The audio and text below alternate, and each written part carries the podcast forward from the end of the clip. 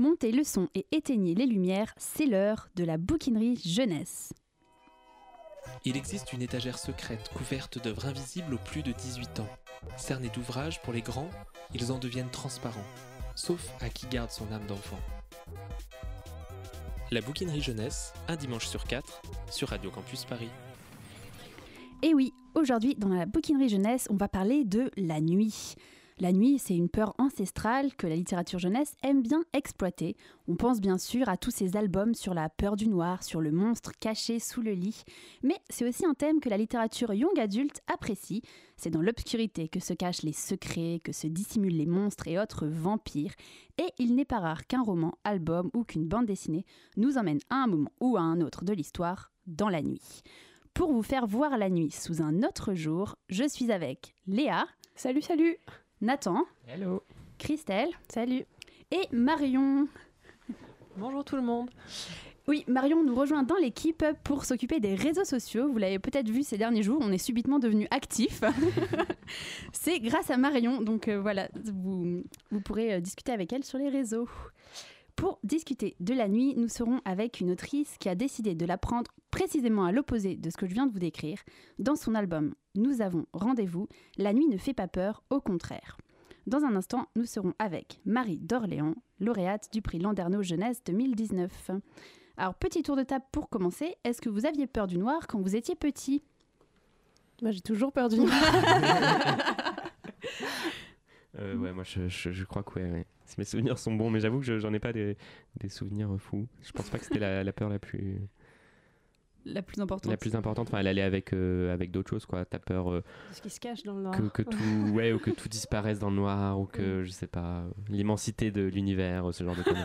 Ah ouais, Oula, c'était philosophique, toi. Nathan, 6 ans. Exactement. Déjà philosophe. Léa Moi, je vivais dans une vieille maison de sorcières à la campagne parce que ma mère avait racheté un très vieux corps de ferme où il y avait des araignées qui se baladaient la nuit et tout. Donc en fait, euh, petite, je me rappelle que la nuit, euh, je l'avais plutôt bien apprivoisée. Mais euh, un jour, j'ai regardé L'étrange Noël de Monsieur Jack de Tim Burton. et en fait, ce film qui est très humoristique, hein, aujourd'hui je le regarde, je rigole, mais petite, je l'avais pris au premier degré, m'avait terrifiée et j'avais extrêmement peur que toutes les créatures qui se cachent dans le film se cachent dans ma maison. Voilà, ma mère m'a traumatisée en m'emmenant voir ce film. Merci maman. Moi, j'avais, euh, je sais pas si j'avais trop peur du noir, mais alors les soirs où j'avais peur du noir, c'est quand je regardais, vous savez, les émissions là sur M6, genre euh, Faut pas faire ça. voilà, les avec 50 ça histoires les plus terrifiantes, enfin tu vois, genre là, je dormais pas de la nuit après. Et hum, mais sinon globalement, ouais, ça, ça allait. Et donc vous avez toujours peur du noir, Christelle? Non mais moi vraiment j'ai peur de ce qui se cache dans le noir. Moi j'ai jamais peur des, des voleurs, des machins, des trucs, j'ai peur des monstres. Donc les films d'horreur très très peu pour moi. Vraiment en fait on m'a raconté juste euh, le cercle. Quand j'avais je sais pas 10-11 ans. Et vraiment pendant 10 ans j'ai pas pu... Juste on me l'a raconté comme ça, on me l'a résumé, hein, on m'a fait un pitch. Et pendant vraiment des années j'ai pas pu, enfin, dormir seule, c'est hyper dur pour moi. Euh, genre, je rentrais dans ma chambre d'internat en prépa, et genre, allez, je rentrais, je regardais sous le lit dans le placard derrière la page, c'est bon, il y a rien dans ma chambre. Que moi, pour le coup, euh, c'est plutôt euh, genre les voleurs et compagnie. Quand j'étais ado, il y, a eu- toute une suite d'années où on a eu plein de catastrophes avec mes parents, genre une inondation, on se fait cambrioler, ce genre de conneries.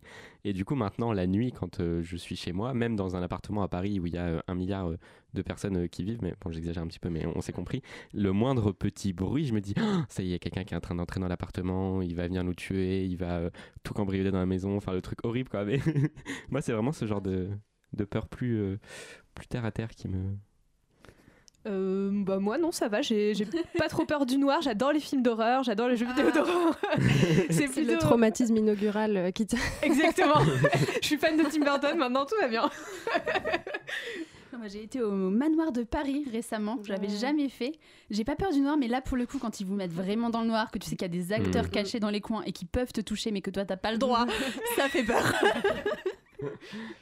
Bon alors, avec l'album dont nous allons parler tout de suite, vous allez voir, il n'y a aucune raison d'avoir peur. On écoute tout de suite notre rencontre avec Marie d'Orléans. Bonjour Marie. Bonjour. Merci d'être venue nous voir aujourd'hui. Marie, vous venez de recevoir le prix Landerneau Album Jeunesse pour votre album Nous avons rendez-vous, qui est publié au Seuil Jeunesse. Alors, pour nos auditeurs qui ne connaîtraient pas le prix, c'est un prix qui a été créé par les espaces culturels Leclerc et qui distingue chaque année un album écrit en français pour les enfants âgés de 3 à 8 ans. Cette année, c'était Nicolas de Crécy qui présidait le jury aux côtés de Michel-Édouard Leclerc. Alors déjà, euh, félicitations Merci beaucoup. pour ce beau prix. Ça- C'est un prix qui va permettre à l'album de bénéficier d'une belle mise en avant et c'est tout à fait mérité, donc Merci. vraiment bravo. Alors, nous avons rendez-vous, c'est un album qui raconte l'histoire de deux enfants qui sont réveillés par leurs parents au milieu de la nuit. Leur maman leur dit Nous avons rendez-vous. Alors, avec qui? Bah, Ça, c'est la grande question. Et ils quittent leur maison pour s'aventurer dans la nuit, donc les parents avec les deux enfants. Première question euh, un peu évidente, c'est juste comment vous est venue l'idée de cet album? Alors tout simplement, euh, c'est une expérience que j'ai faite euh, enfant. avec des amis, on a fait le même cheminement, c'est-à-dire se réveiller en pleine nuit, monter petit à petit dans les hauteurs, pour aller voir précisément le lever du soleil. Euh, C'était une vraie marche de nuit et ça m'a laissé un souvenir euh, tellement puissant que j'ai eu vraiment très envie de, d'essayer de faire partager cette, euh, cette émotion, ce souvenir, ces sensations. Et c'est quelque chose que j'ai eu l'occasion de réitérer plusieurs fois dans ma vie. Et c'est un plaisir à chaque fois immense de, de me promener la nuit et, et d'attendre les premiers rayons du soleil. Et je trouve que c'est un moment complètement euh, magique et, et exceptionnel. En fait, c'est d'après une histoire vraie. Tout à fait, exactement. Sauf que là, c'était euh, pas avec les parents, mais avec la famille plutôt. Mais en cachette des parents ou? Ah non, non, c'était avec eux. C'est, eux qui nous ont emmenés euh, avec d'autres, euh, d'autres amis. euh, et je les en remercie parce que c'est vraiment une expérience dont on. Voilà, qui, qui, qui, qui laisse des traces. C'est vrai que d'habitude, on voit plutôt dans les albums jeunesse des enfants qui échappent à la vigilance des parents pour partir à l'aventure. C'est pour ça que je demandais si dans, l'histoire vraie, c'était, euh, c'était aussi comme ça. Alors que là, dans l'histoire, c'est les parents qui viennent réveiller les enfants pour les emmener à l'aventure. Pourquoi du coup avoir fait ce choix? Alors, je pense tout d'abord parce que euh, ça rejoignait euh, cette expérience, euh, ce souvenir d'enfance, donc j'avais envie de les intégrer à cette histoire. Et, et puis justement, j'aimais bien l'idée de, de transmission, j'aimais bien aussi l'idée que ce soit les parents qui transgressent quelque chose, c'est-à-dire qu'on ne réveille pas des enfants la nuit. Euh, les enfants, on, leur, on les couche et on leur dit à demain matin. Et là, c'est c'est eux qui ouvrent la porte, c'est eux qui les dérangent un peu dans leur sommeil euh, et qui les amènent à, vivre cette expérience. Et euh, je crois que j'ai vraiment, euh, voilà, ça me tenait à cœur que ça soit une expérience initiée par les, par les parents. Et puis, c'est les parents qui, au début, tiennent la lampe de poche. Donc, il y avait. parce que ça, peut faire frissonner de, sor- de sortir la nuit quand on n'a pas l'habitude. Surtout le, petit garçon, on l'imagine assez petit. Moi, dans ma tête, il a 5, 5, 5 ans. Euh, et donc, c'est les parents qui, qui emmènent comme ça euh, les enfants, qui les tiennent par la main et puis qui pointent avec leur lampe aussi des choses à regarder. Euh, donc, c'était important pour moi. Oui, c'est vrai que donc, dans Nous avons rendez-vous, c'est un album où on est presque entièrement plongé dans la nuit. C'est vrai qu'on pourrait dire, oh là là, ça va faire peur, mais en fait, pas du tout. C'est une nuit d'été, les bâtiments sont encore chauds de la journée, il y a des odeurs d'herbe, de chèvrefeuilles, on entend le bruissement des feuilles, le croassement des grenouilles. Du coup, finalement, on vit cette nuit et vous la rendez hyper rassurante. On n'a pas peur du tout dans le noir dans cet album. Au contraire. Pourquoi ce choix? Est-ce que c'est volontaire aussi? Alors oui, c'est vrai que j'ai une petite fille de 3 ans et demi qui euh, commence à rentrer dans la phase de je veux absolument laisser un ray de lumière euh, euh, dans, l'entrebâillement de la porte de ma chambre quand je me couche. Euh, faut vérifier s'il n'y a pas un petit monstre sous le lit. Elle parle de loup. Donc la nuit, et puis c'est très présent dans les albums jeunesse, la nuit, il faut... euh, c'est euh, c'est le lieu de la peur et il faut rassurer. Et euh, moi, j'aimais bien partir du enfin, presque en, contre-pied, de me dire bah non, la nuit, ça va être oh, le lieu, le moment de, de l'aventure, ça va être le- l'en- l'endroit de la découverte, euh, et ça ne sera pas effrayant du tout. Au contraire, ça sera un frissonnant assez excitant, assez doux. Euh, et voilà, j'avais vraiment envie euh, de faire de cette nuit un moment vraiment, oui, excitant et, rassurant et faire tomber les, la peur de la nuit et, et, donner envie aux enfants, parce que souvent les livres sont lus au moment du coucher. Oui. Et je me disais, oh, s'ils peuvent s'endormir avec l'espoir que leurs parents vont peut-être les réveiller pour faire cette même marche et, et, ressentir ce que ressentent ces enfants, bah c'est, je serais ravie. La nuit est importante dans cet album, mais aussi la lumière, qu'on l'a dit un petit peu tout à l'heure, qui illumine certaines choses dans le noir, donc avec la lumière de la lampe de poche. Il fait noir, mais les, yeux des personnages s'habituent à la nuit, et les dessins rendent merveilleusement bien cet effet. Vous dessinez aussi de magnifiques ciels étoilés, et bien sûr un levier de soleil époustouflant. Comment est-ce que vous avez travaillé les jeux de lumière dans cet album? Est-ce que c'était un défi pour vous de dessiner la nuit et les lumières qui se découpent dans la nuit? Parce que c'est un défi relevé haut la main. Merci. Euh, oui, c'est vrai que quand j'ai proposé le, projet d'album à, mon éditrice, je lui avais pas parlé de ces jeux de lumière parce que, alors, c'était très présent dans ma tête dès, le début du travail.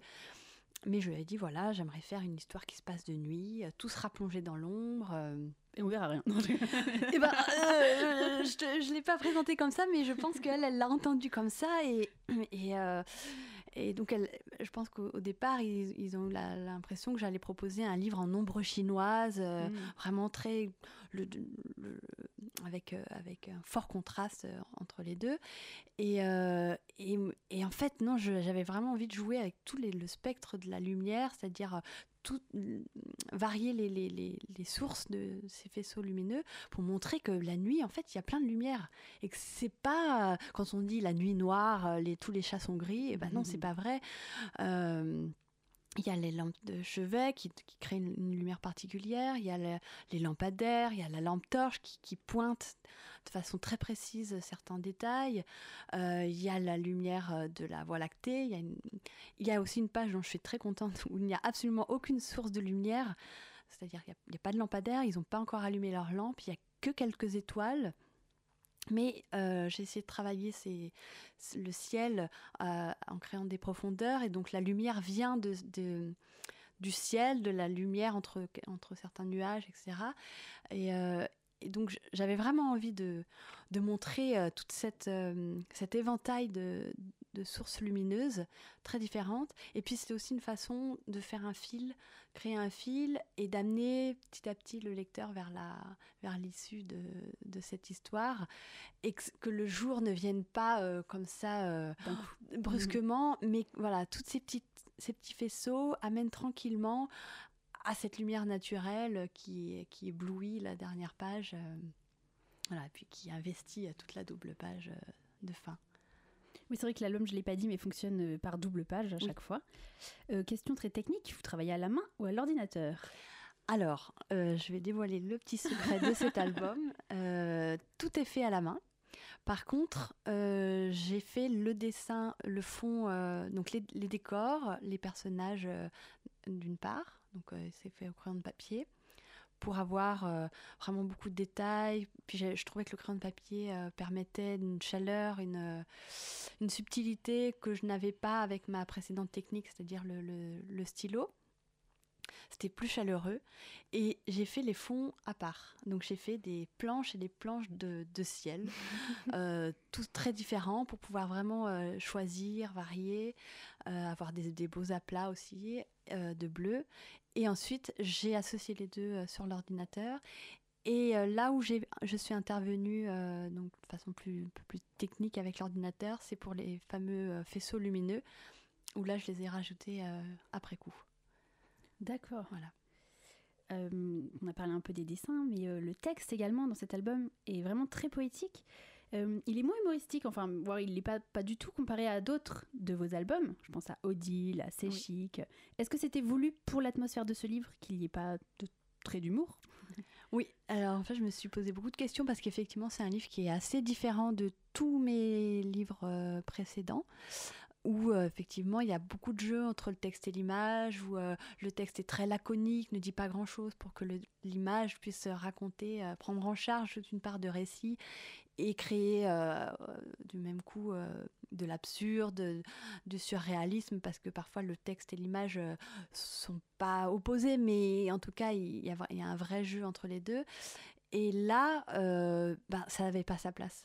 Je me suis posé la question de comment écrire ce texte et je me suis dit que j'allais essayer d'être au plus proche de mes sensations d'enfance et que c'est comme ça que je serais le plus juste parce que euh, il y avait c'était pas le lieu de l'humour c'est pas le lieu non plus de de créer euh, de l'absurdité ou euh, et, j'avais envie d'être bavarde donc j'ai pas eu l'impression de, l'être beaucoup mais en tout cas je le suis plus que dans d'autres albums et puis j'avais vraiment envie aussi vu que les dessins sont, sont assez sombres, même si c'est c'est ça fait pas peur, mais voilà. voilà. Mm. Euh, j'avais envie que tout d'un coup les oreilles bah, qu'on vive exactement ce que l'on vit dans le noir, c'est-à-dire que euh, lorsqu'un des, sens diminue, eh bien d'autres prennent la relève et, là j'avais envie que les sons soient très importants et donc que l'enfance tout d'un coup bien ouvre grand ses oreilles et entende le bruissement des feuilles, entende le craquement des branches, euh, euh, entende le, train qui, le, crissement des, sur les rails, etc. Et, du coup j'ai mis vraiment l'accent sur ce vocabulaire là sur cet album et sur la majorité de vos albums en fait, vous êtes autrice et illustratrice. Ce qui me fait me demander par quoi est-ce que vous commencez? Écrire le texte ou dessiner? Est-ce que ça dépend de l'album peut-être? Non, alors ça se passe toujours de la même façon. Euh, euh, c'est tout, ça part toujours d'un texte. Alors, enfin en tout cas d'une idée, jamais d'un dessin. Euh, j'écris un premier texte qui n'a absolument aucun intérêt littéraire, mais qui décrit l'histoire. Euh, ensuite, à partir de ce texte, je vais réaliser les dessins. Et ensuite, je vais, une fois les, les dessins terminés, je vais reprendre ce premier texte. Et là, je vais l'affiner. Euh, je vais, enfin, il a presque plus rien à voir avec le premier, le premier jet. Donc ça se fait un peu en, en trois temps. Mais c'est vrai que c'est toujours, euh, c'est toujours l'idée. Mes carnets de, de recherche, ce, ce ne sont que des textes. D'accord. Ah, c'est intéressant, il y a un premier jet un peu factuel, ensuite les dessins, là l'émotion peut arriver. Et je ne peux dessiner que si j'ai ce premier, cette première ébauche de texte. Sinon, je ne sais absolument pas quoi dessiner. Euh, je me sens beaucoup plus, euh, on me demande parfois si je me sens plus euh, hmm. donc, autrice ou illustratrice, et en fait, je me sens plus narratrice. C'est-à-dire que mon envie première, c'est de raconter des histoires. Donc j'ai une idée d'histoire, je me donne les moyens de la raconter avec le dessin, et ensuite le texte vient euh, clore cette idée, euh, vient accompagner les images. Et c'est ce qui me permet d'ailleurs dans les autres albums de jouer avec un texte assez court. Euh, puisque je, vais retirer du texte tout ce que je dis dans les, dans les images.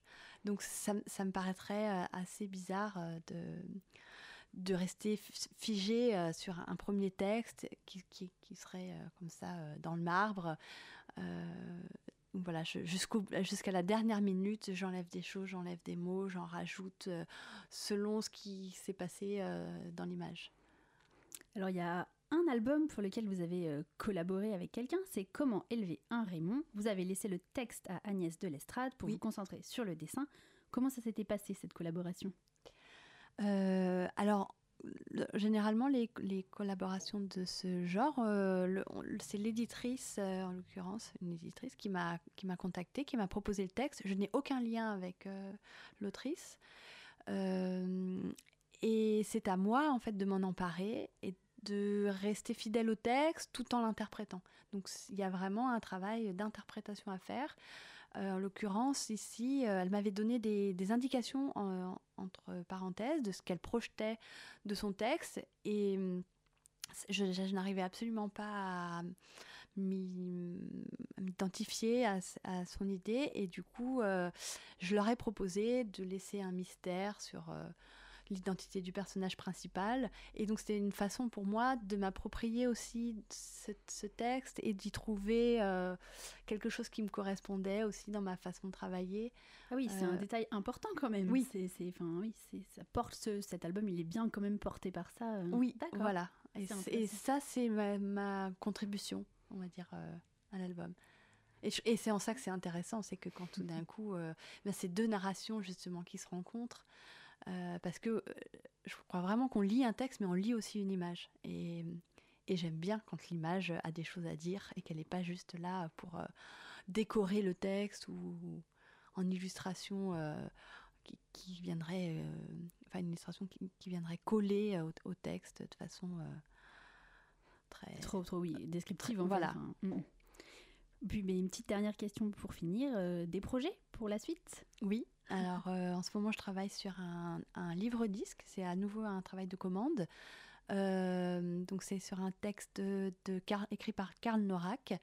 Euh, et c'est sur l'histoire de la vie de Mozart. D'accord. Voilà, donc une très belle aventure. Je suis très mélomane et j'ai été ravie qu'on me propose ce projet. Bah, super. Euh, Marie, vous restez avec nous. On se retrouve dans un petit instant pour la seconde partie de l'interview.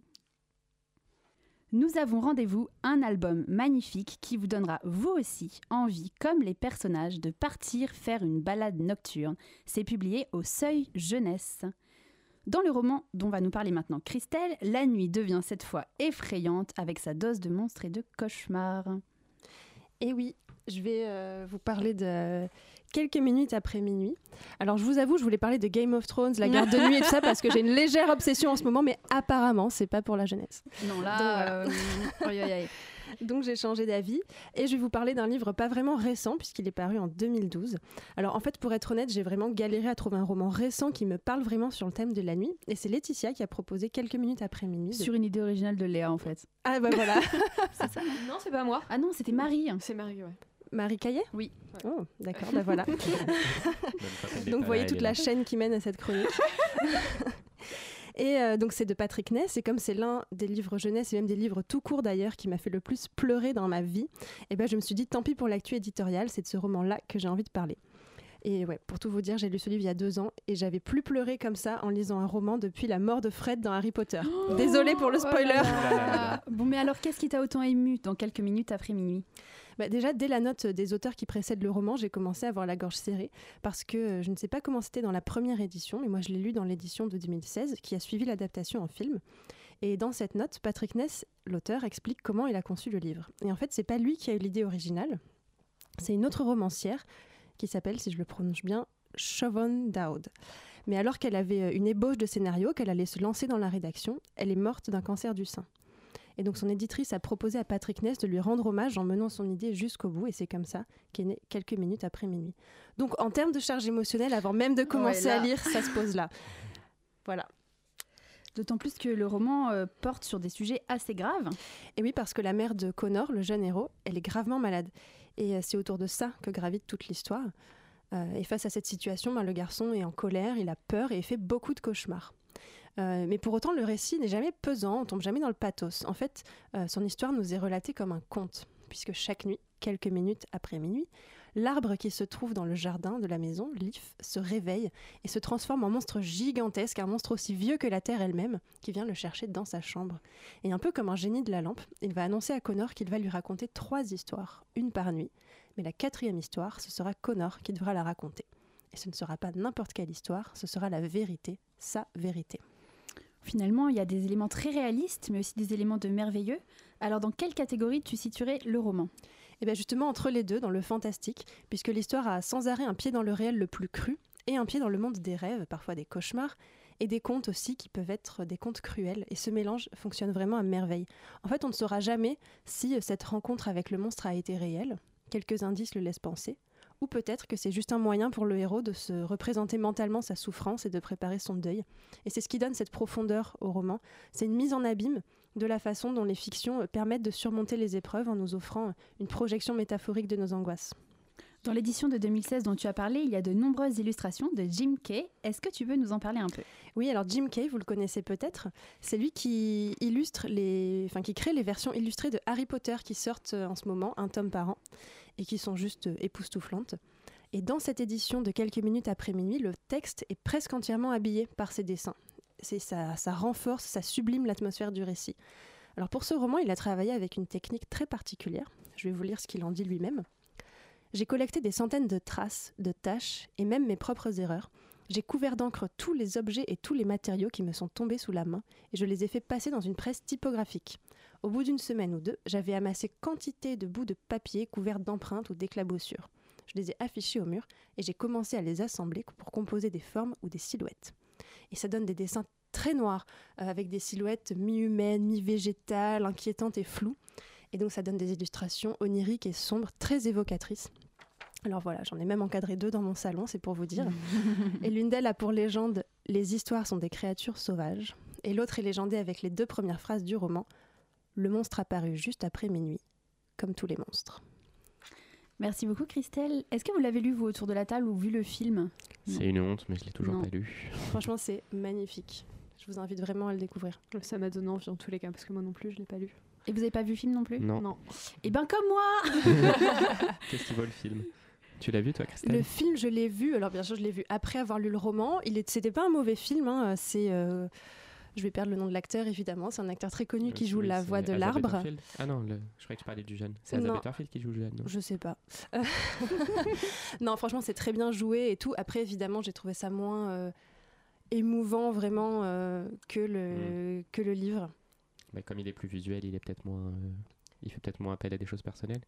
Oui, peut-être qu'on rentre moins dans l'intime. Puis bon, euh, forcément, un livre, euh, bah, comme toujours, quoi, ça s'inscrit dans le temps. Alors que là, en une heure et demie, on a toute l'histoire. euh. Hmm. Puis euh, j'ai. ouais, après, le... c'est Jim Kay qui a fait les croquis préparatoires pour le livre. Pour le film, pardon. Euh, et donc, les dessins qu'on voit dans le livre ressemblent un petit peu euh, au visuel qu'on a dans le film. Et ça, c'est vraiment bien fait, quoi. L'arbre qui s'éveille, qui devient une espèce de monstre. Moi, j'adore. Je trouve que ça crée quand même une ambiance visuelle assez sympa. Quelques minutes après minuit, c'est donc de Patrick Ness. C'est édité chez Gallimard Jeunesse et plus récemment chez Folio Junior. La bouquinerie jeunesse, un dimanche sur quatre, sur Radio Campus Paris. Et c'est encore Christelle, je garde le micro euh, exceptionnellement, je le pique à Laetitia, puisqu'aujourd'hui c'est moi qui vais vous présenter euh, la rubrique que vous attendez tous, nos livres contraires, parce que, exceptionnellement, Laetitia, pour la première fois, va Ah. participer à nos livres contraires. Ah, donc ça va être nul, hein Oh là là, tout de suite. Je vais essayer d'être gentil. Et donc euh, voilà, elle va jouer contre Nathan. Et la question qu'on leur a posée aujourd'hui, c'est quel est le pire personnage à emmener faire une balade dans la nuit? On vous écoute. Je sais qu'on s'attaque assez facilement à cette œuvre que tant parmi nous aiment et chérissent, mais j'ai choisi de la remettre sur le tapis et il s'agit bien entendu de Harry Potter. J'ai pour ma part décidé que le personnage le pire, mais vraiment le pire à amener dans la nuit était Ron Weasley. Malgré toute l'affection que je lui porte, c'est niette. De mon côté, pour ce tout premier duel, comme je pars avec un grand manque d'expérience et donc un désavantage certain, j'ai choisi un personnage qui saoule déjà tout le monde de façon à peu près unanime et qui vient d'une saga encore plus facile à descendre qu'Harry Potter. J'ai nommé Bella de Twilight. Je vais vous montrer que ce serait une très, mais alors très mauvaise idée de l'emmener dans la nuit avec vous. Déjà, imaginons que vous partiez avec Ron pour une simple balade entre amis. Bah c'est mort en fait, c'est mort parce que je vois pas comment on peut faire une simple balade nocturne avec lui. La cabane hurlante, ça le fait flipper, donc on fait une croix dessus. Pas de balade découverte de la faune locale non plus. Il a peur des araignées, a réussi à perdre son rat de compagnie et crache des limaces de temps en temps. Bon, pas de balade sous les étoiles non plus, à moins que vous n'aimiez vous balader avec des bris de papier de choco grenouille froissées ou de choses euh, mastiquées, vu tout ce que Ron mange dans la saga. Et surtout, une balade, pourquoi pas si on arrive à surpasser toutes ces difficultés, mais entre amis, que nenni. Ron, excusez-moi de jeter un pavé dans la mare, est un ami nul, mais nul Il fait de grosses gaffes, sans aucun tact vis-à-vis d'Hermione, en la prenant pour une mise je sais tout, la fait pleurer à plusieurs reprises, abandonne Harry à plusieurs reprises, voire remet sa parole en doute. Mais quel ami Quel ami, quoi C'est vrai que Ron n'est pas le meilleur des amis, mais il est prêt à se sacrifier pour eux. Et ce, dès le premier tome. Vous voyez, quand il sacrifie sa pièce au jeu d'échecs. Et au moins, il est drôle. Alors qu'avec Bella, bon, on va pas se marrer beaucoup hein, pendant cette balade. Bella, elle va sans doute accepter la balade parce qu'elle aime bien les forêts et les champs. Mais je ne sais pas si c'est mieux pour vous qu'il l'accompagne. La meuf est frileuse, dépressive, et vous allez passer l'entièreté de la promenade à essayer de la réconforter. Elle n'aura qu'un unique sujet de conversation, Edward Cullen. La famille Cullen, la maison des Cullen. Et vous avez une chance sur deux pour qu'elle essaie quand même de se foutre en l'air à la fin de la promenade. Soit involontairement, bah oui, Bella est hyper maladroite, et elle pourrait bien tomber dans un ravin en trébuchant à cause de l'obscurité. Soit tout à fait volontairement, ce qu'elle fait dans le tome 2 à plusieurs reprises. Elle fait de la moto en accélérant dans les virages et se jette littéralement d'une falaise. Pourquoi? Bah Parce qu'en situation d'extrême danger, elle entend la voix de son cher vampire. Et à chaque fois qu'il attire de là, son meilleur ami et éternel friendzoné, Jacob le loup-garou. Lui, il avait placé beaucoup d'espoir dans les balades au clair de lune, croyez-moi. Puisqu'on parle de friendzone, continuons sur cette friendzone. Alors on oublie la balade entre amis et on imagine euh, de faire une balade entre amoureux au clair de lune. L'une de vous s'est-elle dit au moins une fois que Ron Weasley était un bon date? C'est tout de suite ghosté sur Tinder, moi je vous le dis. Déjà, on l'a vu en amitié avec Harry, Ron est jaloux, le relou de base quoi. Pour peu que tu te balades avec lui sur la crête d'une colline en contemplant les étoiles et que tu lui désignes une constellation que tu as apprise avec un autre ami, il va te reprocher de te balader avec d'autres gens que lui. Enfin bref. Ensuite, à partir du moment où ses hormones se réveillent, aux alentours du tome 4, Ron devient un paquet d'erreurs et d'indé- d'in- d'indélicatesses ambulant. Son seul intérêt est de mater Fleur de la Cour, la bombasse du monde des sorciers. Il invite par défaut au bal de Noël une meuf qui s'intéresse à lui, mais qu'il snob honteusement en jalousant Hermione et Crum. Et Hermione, parlons-en, car cet exemple du bal où il a choisi de ne pas l'inviter n'est que le début ou la continuité d'une suite de maladresses sans nom. Le mec a quand même attendu 7 tomes, soit plus de 4000 pages, pour qu'il se passe quelque chose et qu'il embrasse Hermione. Et je ne dis pas ça dans une conception euh, patriarcale du couple, genre ce serait à Hermione d'attendre que Ron fasse un pas. Non, si on en croit le site Pottermore, ils ont recensé 28 occasions où Hermione a laissé entendre qu'il l'intéressait ou des situations où il aurait pu se passer quelque chose entre deux. Mais dans toutes ces situations, Ron, bien sûr, n'a rien fait. Alors si vous voulez attendre la Saint-Glinglin pour faire une balade sous les étoiles avec un mec qui aurait déjà fait cette balade avec quelqu'un d'autre, car il vous jalousait de vous balader avec un autre mec qui avait bien voulu vous inviter, tout ça pour que cette balade soit finalement un rendez-vous où il bave sur une sirène et te fasse pleurer à la fin du rendez-vous, bah non en fait, moi je dis non. Ron est peut-être pas très doué sentimentalement parlant, mais alors Bella, côté Love Interest, c'est la catastrophe. hein. Elle a un mec, mais elle lui fait caprice sur caprice. Et que je veux être transformée en vampire, et que si tu le fais pas, je me jette d'une falaise, et que je veux bien t'épouser, mais uniquement si on fait l'amour avant que tu me transformes en vampire, et que je suis enceinte, mais que Osef, bah je garde l'enfant, que tu le veuilles ou non. Genre, elle pose ses conditions sur tout. Elle se moque des craintes d'Edouard, et quand son amoureux de vampire ne fait pas ce qu'elle veut, elle n'hésite pas à se mettre en danger pour le faire revenir sur sa décision. Attends, mais en fait, c'est une putain de perverse manipulatrice.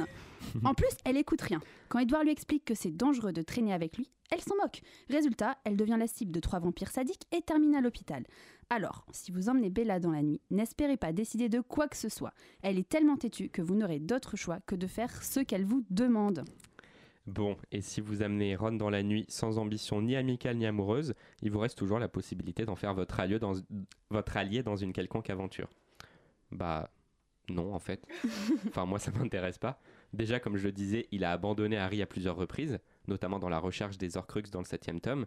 Alors à moins que vous n'ayez besoin de quelqu'un qui plonge, au fond, qui plonge au fond d'un lac pour aller chercher une épée et détruire avec vous un médaillon maléfique, ce qui je crois n'arrive pas tous les quatre matins, il vous servira pas à grand chose. Bon il s'est lancé des sorts, mais on sait pas trop contre qui. Car si jamais sa baguette est cassée, il pourrait en voulant vous défendre vous faire cracher ces fameuses limaces. Bon. Et il manie bien l'épée finalement. Enfin quand il est là du coup. Et en plus, il est un peu peureux ce garçon. Il n'écoute personne, lui non plus. Rappelez-vous dans le tome 1, au moment où Hermione lui hurle de se détendre pour échapper au filet du diable, et que, incapable d'écouter autre chose que ses propres hurlements, il se laisse presque mourir plutôt que de faire quelque chose.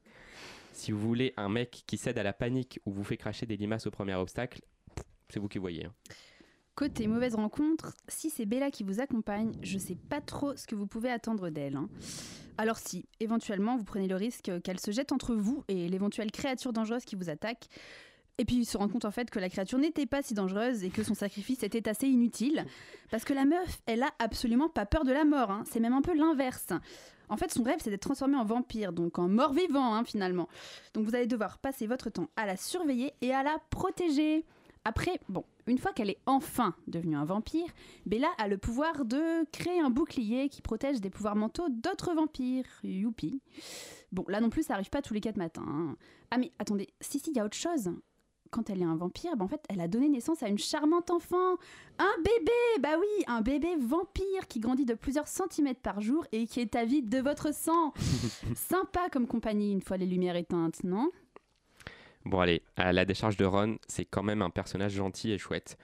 En plus, bien que son vrai prénom soit Ronald, Ron serait selon certains une référence à un nom des légendes arthuriennes.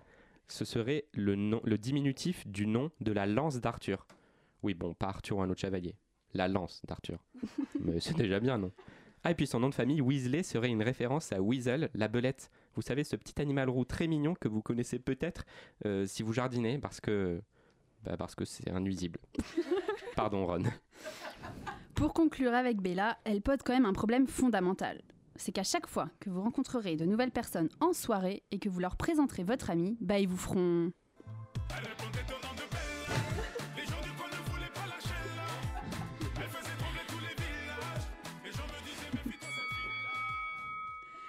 Merci beaucoup Nathan et Laetitia pour cette battle euh, absolument euh, cosmique. On a énormément rigolé. Euh, Même moi, en fait, c'est ça le problème. Je rigole hein, avec mes... ça, ça décrédibilise complètement mes arguments. Alors maintenant est venue l'heure de voter. Je sais qu'on dit toujours ça, mais c'est particulièrement vrai aujourd'hui. On ne sait pas pour qui on va voter. Tu vois, finalement, c'est plus simple euh, de participer que de voter. Finalement, ouais, euh, à la fin. Euh, Marion, est-ce que tu veux commencer par nous donner ton avis? La pauvre. C'est plus facile de commencer que de trancher. Euh, alors, c'est vraiment pas évident, mais je pense quand même que je vais donner mon vote à Nathan. euh, parce que j'avoue que le coup de la belette, je l'avais pas vu venir. Léa, Euh, bah moi je vais voter pour Laetitia en fait parce que parce que euh, elle, m'a fait beaucoup rire et, euh, et j'avais pas du tout pensé à Bella euh, pour euh, et tu m'as convaincu donc euh, voilà je vote pour toi. Ah, donc c'est à moi de trancher, évidemment. Non, mon choix est déjà fait. Euh, les deux m'ont vraiment énormément fait rire. Euh, en vrai, je détesterais passer euh, ne serait-ce qu'une demi-nuit avec Bella. Mais je vais quand même voter pour Nathan parce que tu as vraiment révélé ce personnage de Ron sous des aspects qu'on ne voit pas forcément et que tu as utilisé l'expression cinglinglin. C'est Nathan, Nathan qui, qui gagne. gagne. Bravo. Mais Laetitia, franchement, tous nos encouragements pour la suite. La bouquinerie jeunesse, un dimanche sur quatre, sur Radio Campus Paris. La nuit, c'est décidément le repère des monstres et des cauchemars. Le pensionnat dont Léa va vous parler n'est pas de ceux où j'aimerais personnellement passer la nuit. Et oui, les amis, j'ai galéré pour trouver une BD jeunesse sur le thème de la nuit, figurez-vous. Au début, je me suis dit que je parlerais bien d'une œuvre très graphique avec de belles représentations de ces heures sombres qui occupent quand même la moitié de nos vies. Mais comme nous l'a expliqué notre invitée Marie d'Orléans, il est certainement compliqué pour un éditeur d'accepter une bande dessinée, surtout pour les plus jeunes, où l'action se passerait la nuit. La nuit où par définition les couleurs sont éteintes. La mort dans l'âme, je n'ai eu d'autre choix que de me tourner vers le genre nocturne et ténébreux par essence. L'horreur. Yes, je suis trop contente. Ouh là là, ouh là là, Léa, tu es un peu trop enthousiaste. C'est un peu flippant en fait. Heureusement, on enregistre le jour. J'y peux rien. L'horreur, j'adore ça. Mais tu vas voir, plus flippant que moi, il y a Le Collège Noir, une série écrite et dessinée par Ulysse Malassagne et publiée chez Graphitine. Imaginez un pensionnat de campagne perdu dans une forêt où les enfants pauvres de la région viennent étudier. Tandis que certains jeunes restent au pensionnat pour les vacances, faute de moyens, le petit Jonas est retrouvé noyé dans la forêt. La nuit suivante, ses copains et copines voient, terrifiés, l'ombre de Jonas apparaître sur le mur de leur chambre et leur murmurer qu'ils voulaient les revoir une dernière fois avant de partir à jamais. Apeurés, mais fascinés par l'esprit de leur ami, ces derniers le suivent jusque dans la forêt, où ils tombent face à une terrifiante sorcière, corps arachnéen, yeux rouges et énorme, bouche pleine de dents pointues. N'écoutant que leur courage, ils sauvent l'esprit de Jonas des griffes du monstre qui voulait le capturer. Mais la sorcière les maudit alors de ces mots. Les ténèbres vous traqueront toutes les nuits jusqu'à votre mort, les forces obscures vous scruteront de leur regard brûlant, et vous rembourserez de vos propres âmes celles que vous leur avez prises. Pas de doute, les vacances vont être longues. Un enfant mort noyé, un pensionnat qui laisse ses élèves sortir la nuit et d'étranges hallucinations. Euh, en fait, on est dans un complément d'enquête. dans- En fait, on est dans un complément d'enquête là. On n'est pas dans la littérature jeunesse. Ouais, un peu. D'autant plus que l'histoire a un narrateur, Ulysse, qui porte le même prénom que l'auteur de la BD. Sur la toute première page, en préambule de l'histoire, le narrateur Ulysse nous explique d'ailleurs qu'il va nous raconter ses souvenirs de jeunesse parce qu'il en a enfin le courage. Cette petite note qui brouille la frontière entre fiction et réalité est typique de l'horreur et de l'angoisse, et j'adore. De l'horreur, Ulysse Malassagne maîtrise d'ailleurs parfaitement les codes. Sans jamais tomber dans le gore ou le ridicule, son style minimaliste permet de laisser la part belle à l'imagination du lecteur. Tu veux dire qu'il suggère plutôt qu'il représente? Exactement. On sait tous euh, ce que, peut, que ce que peut écrire notre imagination est bien plus terrifiante que ce qui n'existera jamais vraiment dans la réalité. C'est d'ailleurs pour ça que l'on a peur du noir et que les enfants vont peu à peu apprendre dans le pensionnat euh, que le noir n'est pas si terrifiant que ça. Pour ça, ils peuvent compter sur l'aide d'animaux, avec lesquels, grâce à la malédiction de la sorcière, ils peuvent désormais dialoguer. Et aussi sur la mise Je sais tout du groupe qui va aller éplucher les grimoires du CDI.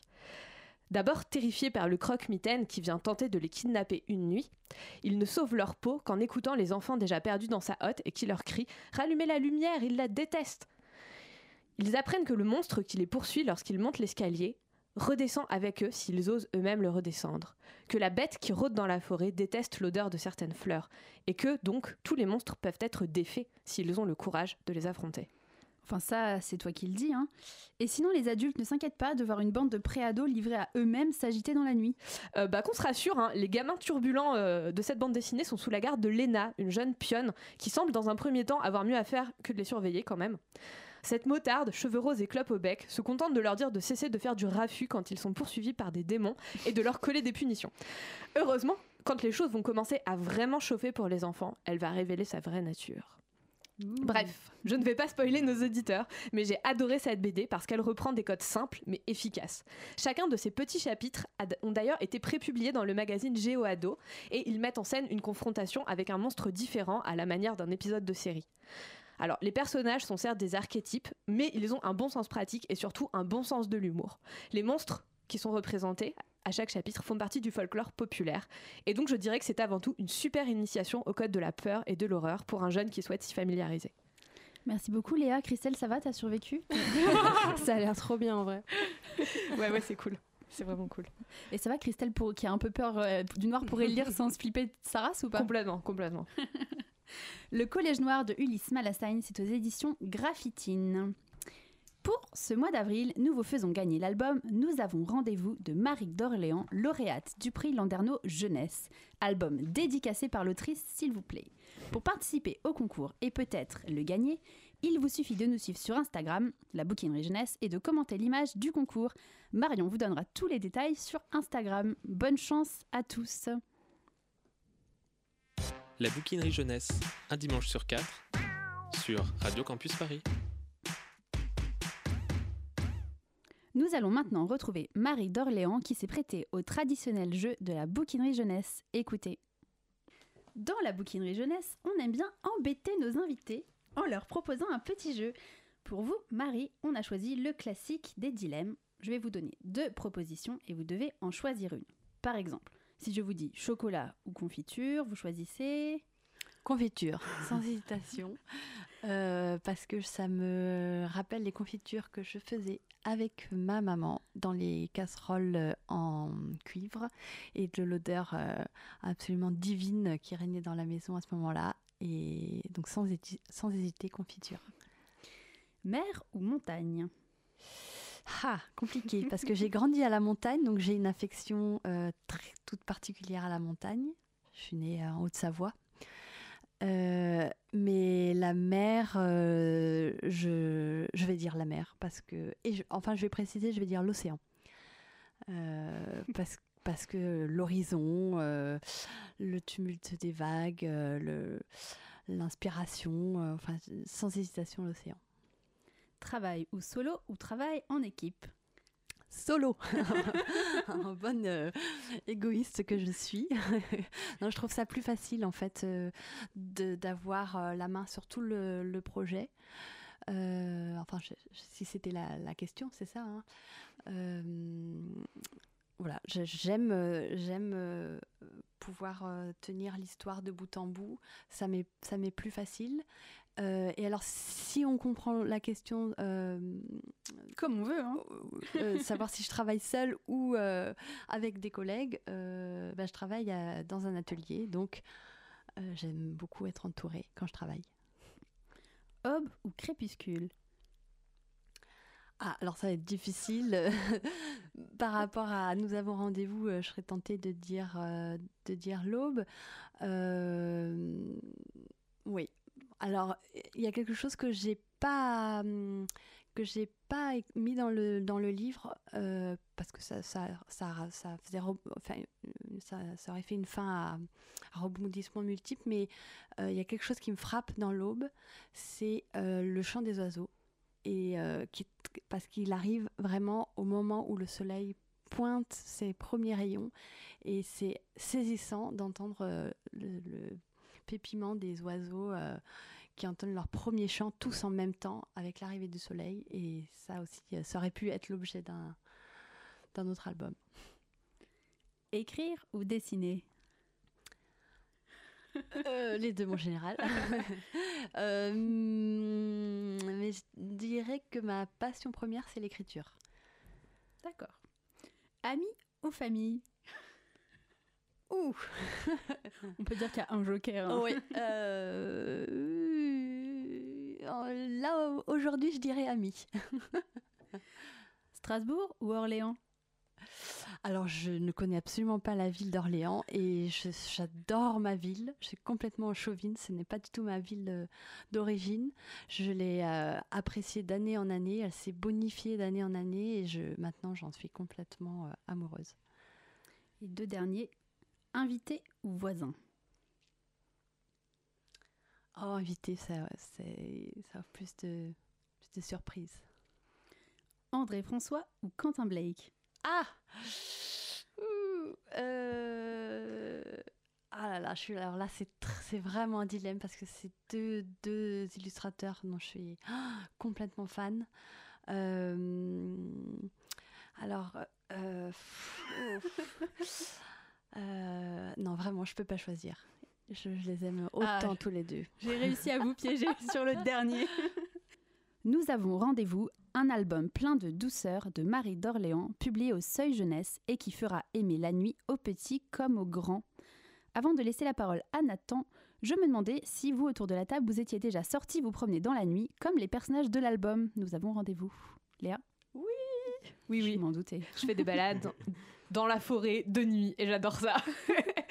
non, non, vraiment, j'aime beaucoup euh, me balader la nuit. C'est euh, un moment où euh, on n'a plus les, les bruits euh, du jour, de la civilisation, et c'est un, un moment où on entend mieux ce qui se passe autour de nous et aussi où on s'entend mieux soi-même, je trouve. C'est beau. C'est vrai, vous êtes on peut jamais, rien dire de sérieux dans cette émission. vous êtes jamais vous baladé la nuit et euh, rendu compte qu'on entendait mieux les battements de son propre cœur ou que parfois ses pensées euh, vous semblaient plus claires parce que ben quand on n'a que le noir autour de nous, c'est parfois plus facile de se regarder soi-même. Je sais pas. En tous les cas, moi, c'est ce que je ressens vraiment la nuit. Moi, j'adore la nuit, mais euh, en ville. Euh, surtout, euh, non, mais c'est vrai. euh, surtout, à... j'ai vécu pendant deux ans à Bordeaux. Et euh, j'adore, euh, j'adorais euh, quand euh, genre tu rentres de soirée, je sais pas à 3h du mat et que tu marches dans Bordeaux euh, la non, mais nuit. ça, ça c'est parce que t'étais complètement bourré. hein.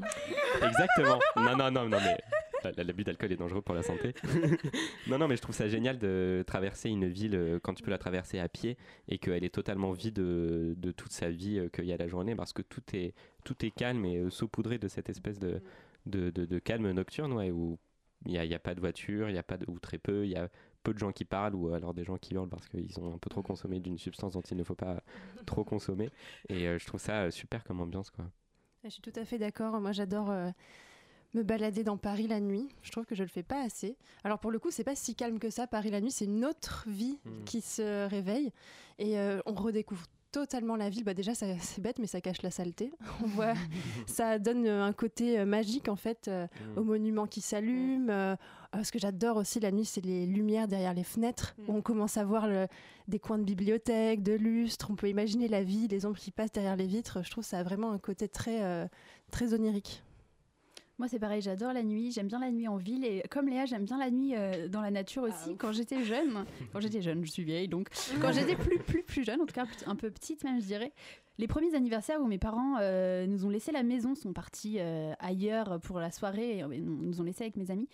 On sortait euh, et on allait se balader dans la forêt à côté de chez moi. J'entraînais même ceux qui avaient aucune envie d'y aller, genre qui étaient un peu terrifiés, le poids du groupe et tout, tu vois, et on allait et on allait dans la forêt à côté de chez moi euh, se balader pour se faire un peu peur. euh, voilà, c'était marrant. Moi, une fois, quand j'étais en colo, quand j'étais petite, les monos nous avaient tous emmenés dans la forêt qui avait juste à côté du camp. Et nous avaient assis pour nous raconter l'histoire de la Dame Blanche. Sauf qu'en fait, après, il y avait plein de gamins qui avaient passé la nuit à pleurer, qui, qui avaient dû aller dormir avec les monos et tout. Ils s'étaient fait défoncer par le directeur le lendemain. On comprend mieux ton traumatisme, Chris.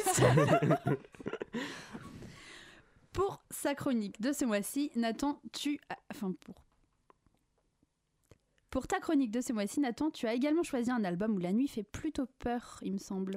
Exactement. Aujourd'hui, je vais vous parler de la nuit et j'ai décidé pour cela de vous emmener dans le noir avec un personnage, Laszlo, et son histoire, Le Noir, un album écrit par Lemony Snicket, auteur notamment des désastreuses aventures des orphelins Baudelaire, et illustré par John Classen, l'un de mes illustrateurs préférés, dont je suis si heureux de vous parler ici pour la première fois.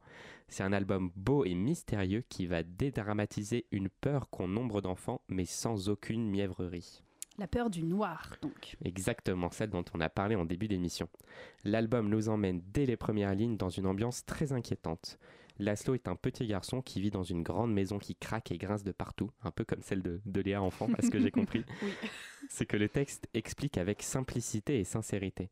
J'ai remarqué assez tardivement en écrivant cette chronique en fait que l'album est aussi vide de toute figure parentale, enfin de tout adulte, ce qui euh, ajoute un peu d'inquiétude. Et les seuls personnages de l'album sont donc Laszlo et le noir. Et par un malin et beau jeu d'ombre et de lumière, l'illustrateur ajoute à cette histoire qui parle de noir une ambiance sombre et en même temps gracieuse et remplie d'une inquiétude certaine. Ce que cet album raconte, c'est donc le parcours de Laszlo pour vaincre sa peur du noir. Oui, dans le fond, oui, mais c'est pas raconté comme tel et c'est là toute son originalité et toute sa force. Les auteurs d'abord nous livrent un très beau portrait de la nuit. Le soleil qui se couche par la fenêtre et étale sur le parquet des couleurs douces et sombres que le trait de John Classen saisit avec beauté et réalisme. Le noir qui vient dessiner dans la maison des zones d'ombre et de lumière ou boire des pages tout entières pour ne laisser que le personnage de, que le Laszlo. Le texte de Lemony Snicket, lui, pourtant très simple, nous emmène dans une sorte de châle aussi confortable qu'angoissant. Et l'inquiétude va aller croissante dans cette histoire où Laszlo va rencontrer le noir. Il a pour habitude de laisser dans sa chambre une petite ampoule allumée pour que le noir ne vienne pas. Il a pour habitude aussi tous les jours d'aller jeter un œil à la cave, l'antre du noir, se disant que s'il va le voir tous les jours dans son antre, le noir ne viendra jamais le voir la nuit dans sa chambre. Jusqu'au jour où la lampe s'éteint et que le noir vient parler à Laszlo. Le noir est donc personnifié dans l'album. C'est un personnage à part entière? Oui, mais ce qui est malin encore une fois, c'est qu'il n'est jamais incarné, dans le sens où ce n'est pas un personnage horrifique ou une figure effrayante. Le personnage du noir est juste du noir sur la page, qui s'adresse directement à Laszlo dans le texte de Lemony Snicket. Le noir se niche dans les coins, surgit la nuit, retourne le jour dans sa maison, la cave. C'est un personnage avec une vie propre. Face au, noir, face au noir, Laszlo, lui, un personnage attachant que John Clason croque avec une certaine poésie. C'est un petit personnage effrayé, mais son regard perçant et figé en fait un petit garçon déterminé et courageux, presque hypnotisé par le noir. C'est la force des dessins de Clason, peindre la réalité en lui ajoutant une petite touche de question. Et est-ce que ça finit bien? Tu veux que, te, que je te spoil tout en fait? Mais oui, ça finit bien. Mais l'histoire jusqu'à son dénouement, selon moi, est originale, mystérieuse et hypnotique. Laszlo vainc le noir en allant au devant de sa peur, mais en même temps il le fait parce que c'est le noir lui-même, cette, cette, étrange créature qui l'enjoint à le faire. Et je trouve ça terriblement juste en fait, car on a un personnage qui est autant fasciné qu'effrayé par ce qui l'angoisse. Un peu comme quand on est au bord d'une falaise et qu'on est autant attiré qu'effrayé par le vide. Hashtag Bella. et plus l'histoire avance, plus le livre se plonge dans le noir, jusqu'à ce que Laszlo y plonge tout entier. Et alors, le texte envahit la page, le texte blanc sur fond noir comme des raies de lumière dans l'obscurité, alors que le noir parle à Laszlo et le libère de cette emprise. Et le noir, cette créature mystérieuse si bien incarnée par le texte et son graphisme saisissant, devient un ami qui sourit dans l'obscurité, et habitera la maison pour toujours, mais Laszlo plus jamais n'en aura peur. Une histoire que je recommande finalement à tout lecteur qui aurait envie de se faire peur tout en vainquant ses propres peurs. Merci beaucoup Nathan. Le Noir de Lemony Stinket et John Classen aux éditions Milan. Alors euh, j'espère que vous avez beaucoup moins peur du noir maintenant? Léa T'avais pas peur dès le départ. J'ai lu l'album euh, rapidement avant ah. l'émission et j'ai adoré. Euh, ça m'a beaucoup fait penser à, à, Neil Gaiman, qui est un de mes auteurs préférés, euh, et qui donne souvent à ses personnages le nom de choses ou de concepts. Et le fait que le noir s'appelle juste le noir et qu'il ne soit pas incarné, représenté. Ça m'a beaucoup fait penser à, à lui et mm. bah, j'ai adoré, j'ai trouvé ça vraiment cool. Oui, et puis là, c'est autant une créature qu'une espèce d'ami un peu inquiétant. Quoi. Ouais, ouais. Christelle, ça t'a donné envie de le lire Oui, ça va vachement mieux maintenant. non, mais je trouve que thérapie, que s'emparer de ses peurs euh, par la littérature, ça marche vraiment. Justement, quand j'étais en prépa, que j'arrivais même plus à entrer dans ma chambre pour euh, voir s'il y avait des monstres sous le lit, ce qui était ridicule. Je me suis dit, c'est pas possible, Christelle, t'as presque 18 ans. Et donc, euh, j'ai décidé d'écrire une nouvelle où je prenais le point de vue de cette fillette monstrueuse qu'il y avait dans ma chambre. Et ça s'appelait un truc genre déclaration d'amour d'un monstre à l'enfant qu'il vient hanter. Et ça Ah. m'avait vraiment aidé à, à faire partir, en fait, en l'incarnant ce personnage, à le faire qu'il soit moins fantomatique. Je sais pas si c'est très clair. Si je comprends, c'est beau. Décidément, cette émission est poétique. Nathan Ouais, bah, je, je trouve qu'on a un grand joueur dans le studio là. Je me dis que si on l'avait tourné en hiver à 19h, on aurait peut-être un peu plus d'inquiétude. Tu sais, comme si le noir se serait Ah. infiltré dans le. On l'a pas invité, le noir, aujourd'hui. non, il reste dehors. Un peu raciste. Depuis tout à l'heure, on dit genre le noir, ça fait peur et tout. J'avais même pas pensé à ça, franchement. Prochaine émission, le racisme dans la littérature Sur jeunesse. jeunesse, ouais. On pourrait, on pourrait, hein, je suis sûre qu'on pourrait. Euh, mais non, la prochaine émission, ce sera le 26 mai. Ce sera une émission sur Paris. Et d'ailleurs, euh, on en a un peu parlé aujourd'hui de Paris, c'est marrant, ça fera un peu le lien. Ce sera avec Lucie Pierra-Pajot. Il est maintenant l'heure de conclure. Euh, alors, merci encore à Marie d'Orléans d'avoir répondu à nos questions. Merci au prix Landerneau qui a permis cette rencontre. Merci à tous autour de la table d'être restés éveillés tard dans la nuit pour préparer vos chroniques. Non, ça c'était moi. Bon. Euh, je vais conclure en citant Une fois n'est pas coutume, Pierre Bottero, dans le pacte des marchands. Ça fait juste deux fois, ça va. La nuit ne fait peur qu'à ceux qui attendent le jour pour voir.